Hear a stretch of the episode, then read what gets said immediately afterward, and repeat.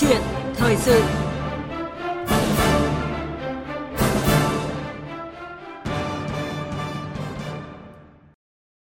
Thưa quý vị và các bạn, trong phiên họp đầu tiên của chính phủ nhiệm kỳ 2021 đến năm 2026 diễn ra vào ngày hôm qua, Thủ tướng Chính phủ Phạm Minh Chính nêu rõ quyết tâm phấn đấu hoàn thành các mục tiêu nhiệm vụ mà nghị quyết của Quốc hội đã đề ra, góp phần thực hiện thắng lợi nghị quyết Đại hội 13 của Đảng.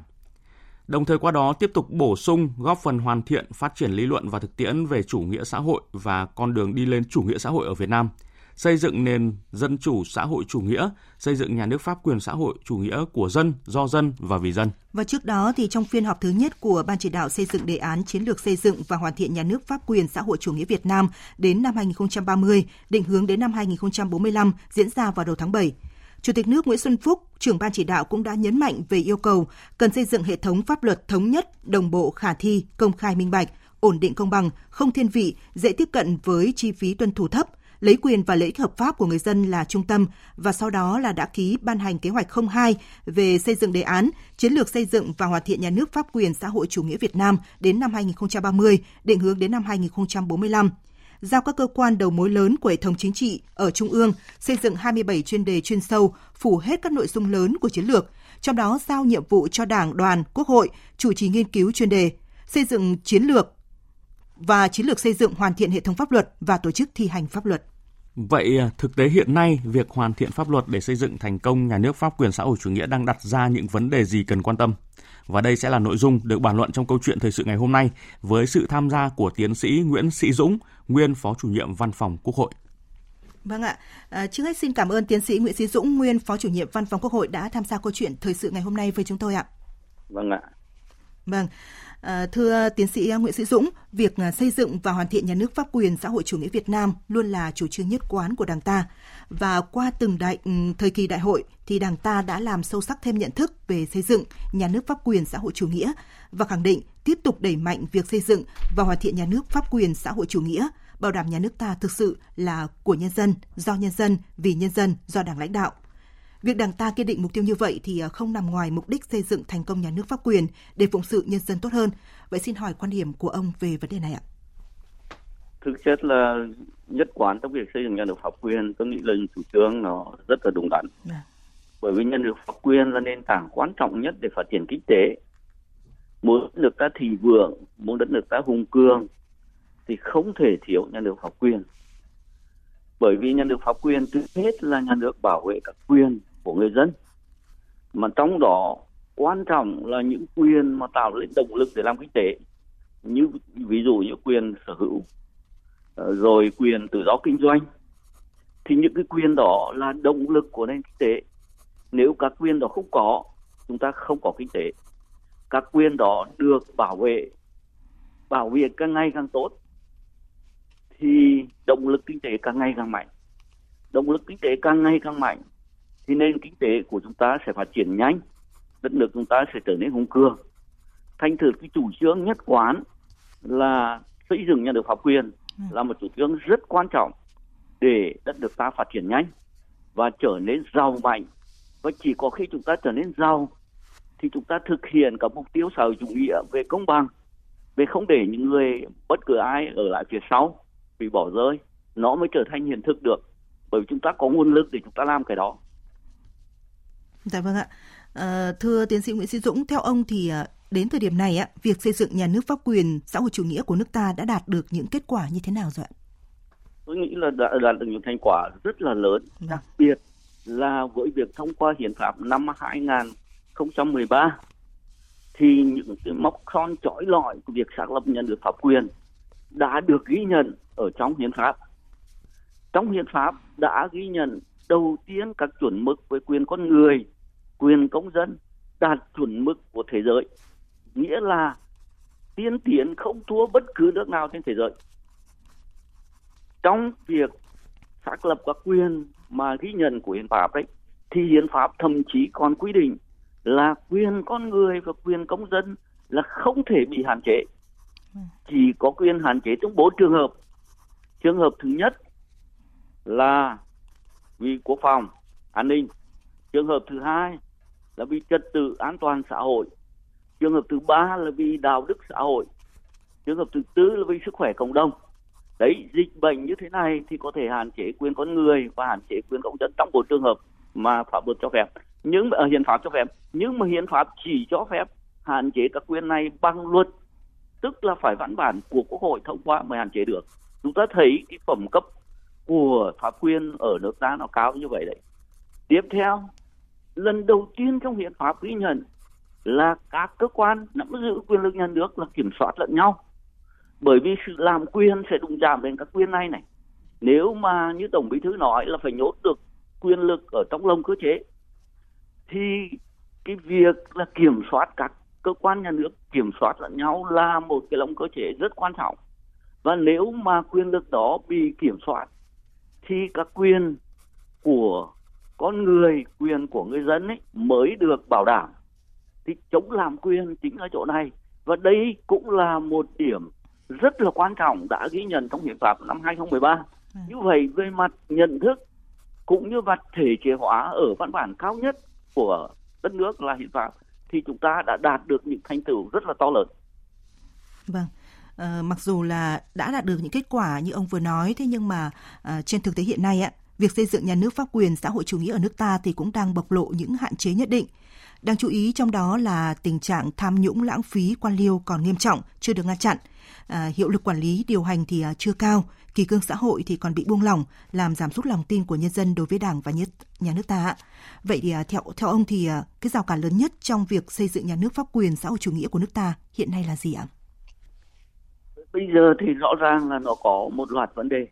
À. Vấn đề đầu tiên ấy là chất lượng của pháp luật. Chúng ta nói nhà nước pháp quyền là việc là pháp luật thường tôn pháp luật, pháp à. luật phải đứng trên hết. À.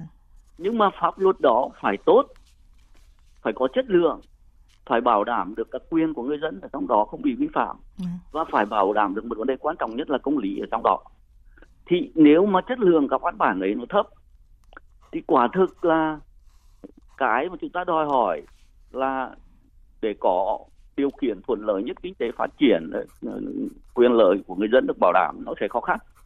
Thì như vậy, rõ ràng là đề ra chủ trương hoàn thiện hệ thống pháp luật là rất là tốt. Tôi rất là ấn tượng với chỉ đạo của chủ tịch nước khi nói rằng là pháp luật thì phải bảo đảm công bằng, phải bảo đảm công lý ở trong đó. Thì như vậy thì chất lượng của hệ thống pháp luật là một vấn đề vấn đề thứ hai nó cản trở nó ảnh hưởng đến việc thực thi nhà nước pháp quyền đấy. Đó là năng lực thực thi pháp luật. Ban hành pháp luật là một việc nhưng mà pháp luật chỉ tốt ngang bằng với việc pháp luật đó được thực thi như thế nào trong cuộc sống. Nếu cái khả năng thực thi pháp luật nó thấp quy định ở trong văn bản thì hay ừ. nhưng mà thực thi trong cuộc sống thì không được. À. hay là nó méo mó trong cuộc sống thì quả thực là làm sao có pháp quyền được trong trường hợp như vậy, rõ ràng là chúng ta phải nâng cao năng lực thực thi pháp luật. Trong năng lực thực thi pháp luật có năng lực của các cơ quan nhà nước, nhưng mà có năng lực của người dân để tuân thủ pháp luật. Và ở đây ý thức chấp hành pháp luật là một phần cấu thành của vấn đề. Nếu chúng ta muốn nhà nước pháp quyền nó vận hành ở nước ta thì ý thức chấp hành pháp luật của người dân cũng cần được nâng cao. Và trong trường hợp như vậy đây là vấn đề thứ ba mà phải tập trung vào để xử lý. Vấn đề tham nhũng là một vấn đề lớn. Bởi vì khi anh đã tham nhũng ấy, thì anh bẻ cong pháp luật anh bất chấp pháp luật. Và trong trường hợp như vậy thì cái chuyện chống cho được là cái tham nhũng cái lộng quyền là rất quan trọng để bảo vệ để có thể là xác lập được cái môi nhà nước pháp quyền chúng ta đó là những vấn đề thực tế đang đặt ra. Dạ vâng ạ. À, thưa tiến sĩ Nguyễn Sĩ Dũng, đúng như ông vừa nói ạ, để xây dựng thành công nhà nước pháp quyền thì à, yêu cầu quan trọng đặt ra đó chính là cần hoàn thiện hệ thống pháp luật. Và đây cũng chính là những ý kiến của nhiều chuyên gia mà người dân chúng tôi đã ghi được trong thời gian gần đây ạ. Xin mời cùng nghe phải xây dựng hệ thống pháp luật thực sự đầy đủ, toàn diện, khoa học và đồng bộ, phản ánh đúng ý chí, nguyện vọng của nhân dân, phải có cơ chế tạo điều kiện cho người dân tham gia nhiều hơn vào hoạt động xây dựng pháp luật, đồng thời hạn chế sự lồng quyền, làm quyền, xâm hại quyền và lợi ích hợp pháp của công dân từ phía cơ quan nhà nước nói chung và cán bộ công chức nhà nước. Xây dựng và ban hành văn bản quy phạm luật một số cái dự án luật lớn hoặc là những văn bản quy phạm luật dưới luật vẫn còn những cái bất cập chưa đảm bảo mang cái cái tính toàn diện. Việc mà giao cho mỗi ngành chủ trương à, chủ trì xây dựng cái bộ luật. Mặc dù có nhiều thuận lợi là nắm được những cái quy định cụ thể, thế nhưng mỗi ngành đều có một cái tư tưởng tạo thuận lợi nhất cho ngành mình. Cho nên là còn có cái gì đó chưa đảm bảo mang cái cái tính toàn diện. Vấn đề thứ hai là không tiên lượng được quan hệ phát sinh sau khi luật có hiệu lực pháp luật. Vấn đề thứ ba là cái việc ban hành những văn bản để thể chế không kịp thời. Chỉ làm sao là làm được cái việc cái luật nó được thông qua với một yêu cầu là dân chủ nhất phản ứng tốt nhất lợi ích của nhân dân và khả thi đối với cuộc sống luật nó có cần không và nó có tác động như thế nào đối với kinh tế xã hội Vâng, thưa quý vị và các bạn, vừa rồi là những ý kiến của chuyên gia và cả người dân nữa mà chúng tôi có dịp trao đổi về việc mà xây dựng hệ thống pháp luật. Vậy thì à, xin hỏi tiến sĩ Nguyễn Sĩ Dũng, ờ, theo ông thì bất cập trong hệ thống xây dựng pháp luật của chúng ta hiện nay là gì ạ? Tôi nghĩ rằng là có một loạt vấn đề. Vấn đề đầu tiên là năng lực của các cơ quan. Ở đấy có năng lực hoạch định chính sách lập pháp là một, năng lực soạn thảo văn bản quy phạm pháp luật là hai năng lực thẩm định văn bản quy phạm pháp luật là ba và thông qua cái uh, văn bản quy phạm pháp luật như vậy đấy là một loạt vấn đề năng lực của các cơ quan có liên quan gồm cả năng lực của các bộ ngành, hoạch định chính sách, gồm có năng lực của cả các cơ quan soạn thảo văn bản, năng lực xem xét thông qua ở chính phủ, năng lực thẩm định thông qua quốc hội. Rõ ràng là năng lực của các cơ quan này là phải được nâng lên. Đó là cái yếu tố thứ nhất và gồm bốn cái việc như vậy. Yếu tố thứ hai là quy trình lập pháp là rất quan trọng. Phải có một quy trình lập pháp khoa học và chuẩn có gọi, có thể gọi. Quy trình lập pháp là một quy trình công nghệ cao. Còn nếu công nghệ của chúng ta thấp, thì sản phẩm của chúng ta thấp, chúng ta muốn có những văn bản pháp luật có chất lượng cao, thì quy trình công nghệ ban hành pháp luật phải là quy trình công nghệ cao. Và như vậy thì phải tập trung để hoàn thiện, đổi mới quy trình ban hành văn bản quy phạm pháp luật. Và như vậy thì chúng ta sẽ thấy phải có được quy trình kỹ thuật của hoạch định, chính sách lập pháp, phải có được quy trình chính trị của việc hoạch định chính sách lập pháp. Quy trình chính trị do các đại biểu quốc hội, do chính phủ thành viên chính phủ đảm nhận. Quy trình kỹ thuật phải do các chuyên gia, chuyên ngành đảm nhận. Nếu chúng ta phân tách được các quy trình đó, ai đảm nhận cái gì theo chuyên môn sâu, theo kiến thức sâu của mình, chúng ta mới có thể có được các văn bản nó có chất lượng. Còn nếu chúng ta lẫn lộn chức năng đấy ví dụ một nhà chính trị, một đại biểu lại làm chức năng của một chuyên gia và một chuyên gia lại đứng ra làm chức năng của một đại biểu, thì lẫn lộn chức năng ấy trong quy trình nó sẽ làm cho chất lượng của văn bản không thể nào cao được. Và như vậy thì chúng ta phải có quy trình quyết định chính sách trước, soạn thảo văn bản sau. Không có chuyện là chưa có rõ chính sách đã bắt đầu soạn thảo văn bản. Thì nếu như vậy thì quy trình nó phải như thế này phải nhận biết vấn đề trong cuộc sống. Đừng làm luật vì luật đừng làm luật vì mong muốn phải làm luật để xử lý vấn đề trong cuộc sống. Ừ. phải nhận biết vấn đề trong cuộc sống là vấn đề gì? Phải tổ chức nghiên cứu để biết vấn đề đó do nguyên nhân gì? Phải tổ chức nghiên cứu để biết được là với nguyên nhân đó thì giải pháp gì có thể sử dụng được? Sau khi đã đề ra giải pháp đó thì phải phân tích tác động của chính sách hay tác động của giải pháp đó. Với giải pháp đó thì ảnh hưởng đến người dân như thế nào, ảnh hưởng đến kinh tế như thế nào, chi phí của nhà nước như thế nào, chi phí tuân thủ là như thế nào, chi phí áp đặt sự tuân thủ là như thế nào, tổng thể các chi phí phát sinh với lại lợi ích đạt được thì nó như thế nào. Nếu chi phí phát sinh cao hơn lợi ích đạt được thì không thể ban hành. Sau khi những cái đó phân tích đầy đủ, chứng minh đầy đủ thì phải tin chính phủ. Chính phủ chỉ xem xét ở tâm chính trị của vấn đề ở tầm cao nhất của chính sách đó không phải vào vấn đề kỹ thuật. Khi chính phủ phê chuẩn thì lúc ấy mới đưa sang cơ quan soạn thảo. Cơ quan soạn thảo là dịch chính sách đó thành các mệnh lệnh của pháp luật. Đó là một vấn đề chuyên môn, anh không học sâu, không làm được.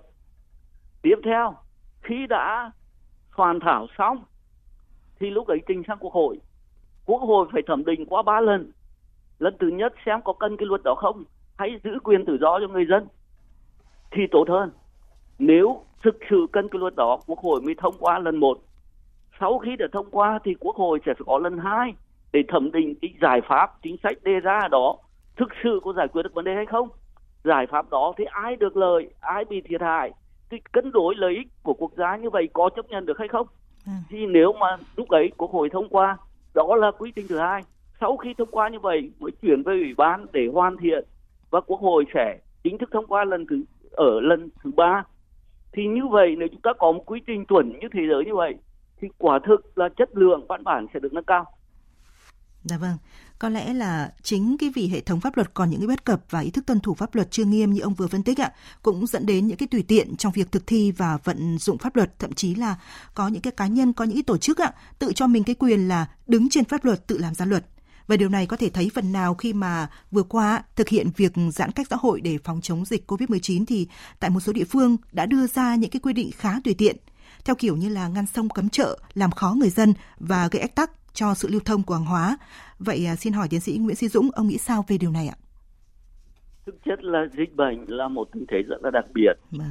Tôi hiểu rằng là do cái tình thế đặc biệt này, thành thử ra vừa rồi Quốc hội đã thông qua một ờ, một cái nghị quyết trong đó trao quyền lập pháp cho chính phủ. Vâng. Và và nếu mà chưa có cái trao quyền sử dụng tưới thì cái bầu không khí chung và cái hoàn cảnh chung thành thử là những cái phản ứng của các cơ quan hành chính uh, vừa rồi đấy là những phản ứng tức thời để phòng chống dịch bệnh và do những cái phản ứng tức thời đó các chuẩn mực về mặt pháp quyền quả thực là nó nhiều khi ở chỗ này chỗ kia nó bị vi phạm nó bị vi phạm. Thì rõ ràng là rõ ràng là ở đấy có tình huống khẩn cấp. Nhưng mà rõ chúng ta có lẽ cũng cần phải ban bố tình trạng khẩn cấp về dịch mà luật uh, luật phòng chống dịch uh, đã cho phép ban hành. Với một cái sự ban hành tình trạng khẩn cấp như vậy thì những cái hoạt động mà ban hành các văn bản của của các cấp chính quyền phía dưới đấy có lẽ là nó dễ dàng dễ uh, hợp pháp hơn. Còn nếu chúng nếu và chúng ta chấp nhận đấy vẫn là một cái tình trạng như vậy thì quả thực là chấp nhận ở mức độ nào đó cách ban hành văn bản. Thế thì nếu mà mình chấp nhận với mặt khuôn khổ pháp lý như vậy thì còn lại một vấn đề là kỹ thuật. Những vấn đề về chính sách ở trong đó, anh đã có phân tích tác động của chính sách chưa? Anh đã có về mặt kỹ thuật nó đúng đắn chưa? Có lẽ cũng là vấn đề cần quan tâm, bởi vì anh vì một cái mong muốn là chống dịch, nhưng mà nó tạo ra cái hiệu ứng ngược của chính sách. Ví dụ như là một số các cơ quan cơ quan để bắt tinh rất nhiều giấy tờ, bắt thẩm định rất nhiều giấy tờ, thì đấy là để hạn chế ra đường, mục đích cho nó như vậy. Nhưng mà nó lại tạo lên cái sự tụ tập đông người và như vậy thì nó tạo nên hiệu ứng ngược của chính sách cái đó quả thực là do trình độ tôi không nghĩ cái đó là do một cái sự vi phạm uh, lộng quyền uh, nói lộng quyền ở đây tôi nghĩ rằng là chắc là không chính xác yeah. Vâng. mà cái chính xác hơn là do trình độ do năng lực về kỹ thuật để yeah. Vâng. để ban hành các văn bản thế nào xử lý các vấn đề được đặt ra trong dịch Dạ vâng ạ, cảm ơn uh, tiến sĩ Nguyễn Sĩ Dũng. À, quý vị và các bạn thì uh, đang nghe câu chuyện thời sự. Ngày hôm nay thì chúng tôi bàn về hoàn thiện pháp luật để xây dựng thành công nhà nước pháp quyền xã hội chủ nghĩa Việt Nam với sự tham gia của tiến sĩ Nguyễn Sĩ Dũng, nguyên phó chủ nhiệm Văn phòng Quốc hội. Quý vị và các bạn quan tâm đến nội dung này và muốn trao đổi với tiến sĩ Nguyễn Sĩ Dũng xin mời gọi đến số điện thoại là 02435 563 563 hoặc là 0243 934 9483. À, thưa tiến sĩ Nguyễn Sĩ Dũng, nhiều ý kiến có cho rằng là những cái thành tựu trong việc hoàn thiện pháp luật hệ thống pháp luật trong thời gian vừa qua đã tạo ra tiền đề hết sức quan trọng của việc xây dựng nhà nước pháp quyền, xã hội chủ nghĩa Việt Nam. Tuy nhiên đó mới chỉ là điều kiện cần, còn điều kiện đủ chính là việc phải đảm bảo hệ thống pháp luật mang tính toàn diện, thống nhất và đồng bộ, tính phù hợp và khả thi, tính à, minh bạch và công khai và ổn định nữa. Vậy thì à, thưa tiến sĩ Nguyễn Sĩ Dũng, ông có ý kiến như thế nào về quan điểm này ạ? Tôi nghĩ đó là cùng một quan điểm. Tôi nghĩ uh, hệ thống pháp luật là nó phải nhiều năng à. nó phải hợp lý. À. bởi vì điều chỉnh pháp luật là điều chỉnh hành vi. Còn nếu mà anh muốn quá nhiều pháp luật ấy thì là anh điều chỉnh mọi hành vi. Và nó bị điều chỉnh quá nhiều đấy thì người dân không còn khuôn khổ không còn khoảng không gian để sáng tạo. Và không chỉ người dân công chức không còn khoảng không gian nào để sáng tạo cả. Mà không có sáng tạo không có sự đột phá được thành nên tôi vẫn cho rằng là chúng ta cũng không nên cực đoan trong việc là phải điều chỉnh tất cả phải hoàn thiện rất nhiều. Quả thực không phải như vậy. Vâng. phải bảo đảm pháp quyền mới là quan trọng. Vâng. phải bảo đảm pháp quyền. Và để bảo đảm pháp quyền thì khoảng không gian tự do để thực hiện quyền là quan trọng. Pháp luật phải bảo đảm được khoảng không gian đó. Và như vậy và pháp luật phải hiệu năng anh phải bảo vệ được. Và như tôi nói khi mà thông qua một đạo luật quốc hội bao giờ cũng phải thẩm định có cần thiết phải có đạo luật đó hay không còn nếu không ấy thì phải để không gian tự do cho người ta tự do kinh doanh tự do mưu cầu hạnh phúc tất cả những thứ đó mới là quan trọng. Vâng. chứ không phải là ban hành thật nhiều luật là quan trọng. Vâng. hoạt động lập pháp là rất quan trọng nhưng mà quan trọng để xử lý những vấn đề có thật của đất nước phải nhắm vào các vấn đề đó để xử lý thì lúc ấy chúng ta có được một hệ thống văn bản nó hợp lý còn nếu chúng ta muốn chỉ ngồi để ban hành thật nhiều đấy thì nó khóa chặt cuộc sống có thể hoàn toàn tiềm năng của đất nước ta năng lực của đất nước ta như một con voi yeah.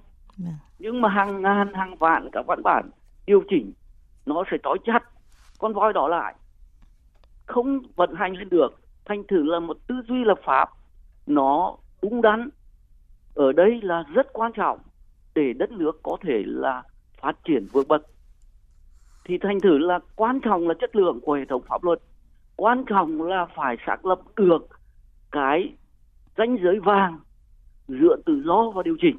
Ừ.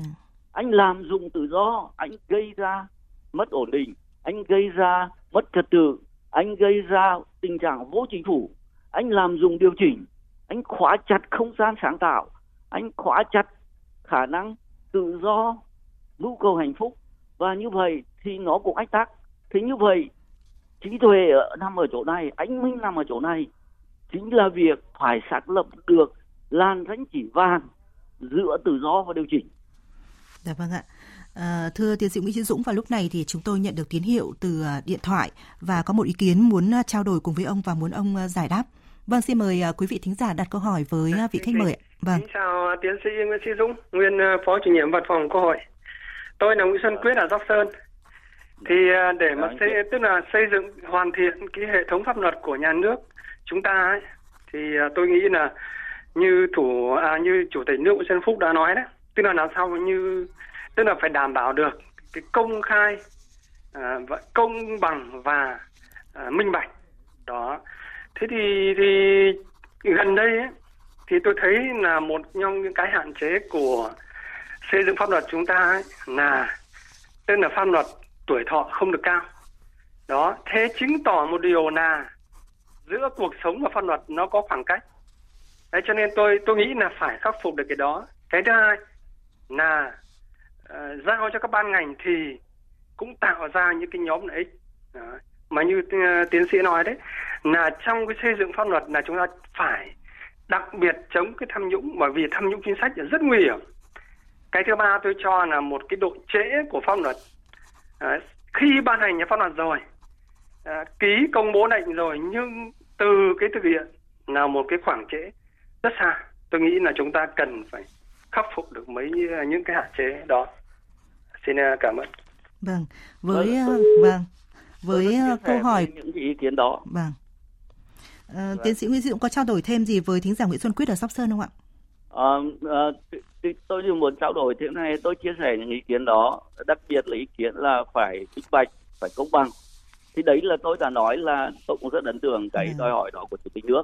Dạ. là pháp luật là phải phải tạo ra sự công bằng và phải minh bạch minh bạch ở đấy thì quả thực là nó phải là quy trình nó phải rõ công đoàn nào nó đang nó phải rõ tại sao chính sách nó lại đề ra nó phải rõ.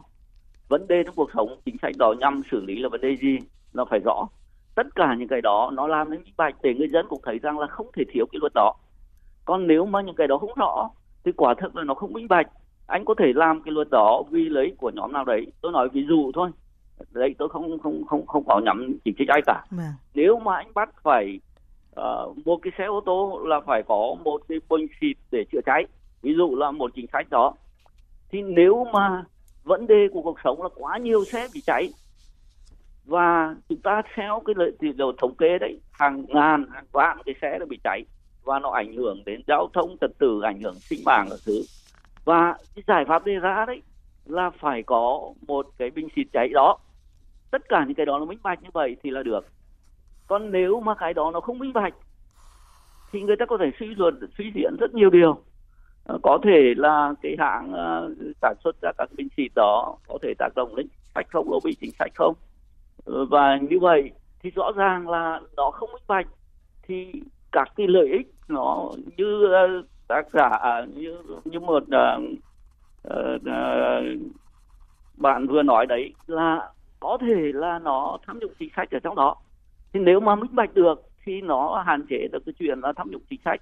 Thì rõ ràng là đấy là đòi hỏi nó rất quan vâng. trọng vâng. của việc uh, uh, hoàn thảo văn bản dạ vâng. tôi vẫn nói trở lại một cái để mà tránh cái chuyện là cài cắm chính sách và cái tham nhũng chính sách thì minh bạch đặc biệt là minh bạch quy trình là rất quan trọng rồi để chất lượng nó lên thì đánh giá tác động của chính sách là rất quan trọng tất cả cái đó phải minh bạch bằng cách là trước khi ban hành thì văn bản đánh giá tác động chính sách phải được đăng công khai để người dân thấy được vấn đề là vấn đề gì giải pháp đề ra đó là giải pháp tốt nhất rồi lợi ích của xã hội được bảo đảm rồi và lợi ích của phe nhóm cai cắm trong đó nó không có dạ. thì tất cả những minh bạch đó là cần thiết để đồng thời là nâng cao chất lượng của văn bản quy phạm pháp luật Dạ vâng ạ.